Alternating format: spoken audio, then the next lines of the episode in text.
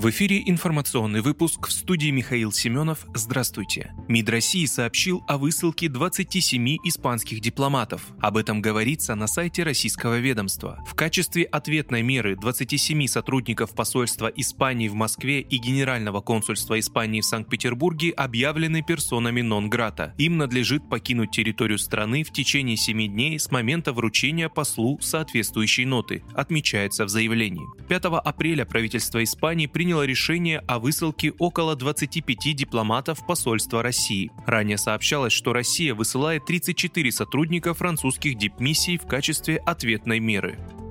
Российская дочерняя компания Google инициировала процедуру банкротства из-за неисполнения денежных обязательств, говорится в сообщении компании на сайте Федресурса, с которым ознакомилась Справедливое радио. Настоящим ООО Google в лице генерального директора Дэвида Мунра Снедана обращается с уведомлением о намерении обратиться с заявлением о признании себя несостоятельным, банкротом, поскольку с 22 марта 2022 года предвидит собственное банкротство и невозможность исполнения денежных обязательств прокомментировала компания. На данный момент Google должен выплатить оборотный штраф на сумму свыше 7,2 миллиарда рублей, согласно искам, поступившим от Роскомнадзора. Указанную сумму компания должна была выплатить до 19 марта, однако Google не выполнил требования, в связи с чем в начале мая на компанию завели дело о принудительном взыскании средств.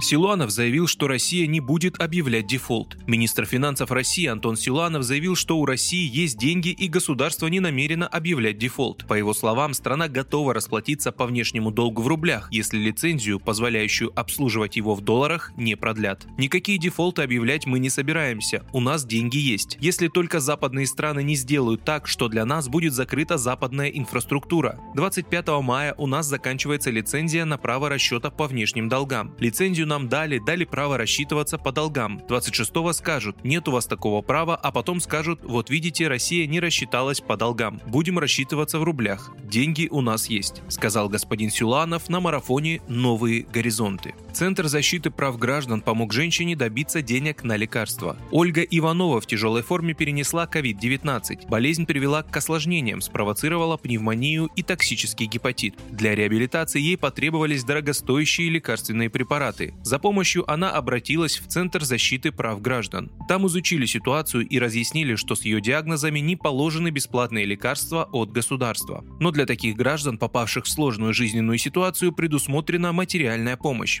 Правозащитники направили обращение начальнику Департамента соцзащиты населения Томской области. Чиновники пошли навстречу женщине и приняли решение выплатить ей 4000 рублей на покупку лекарств. Вы слушали информационный выпуск. Оставайтесь на справедливом радио.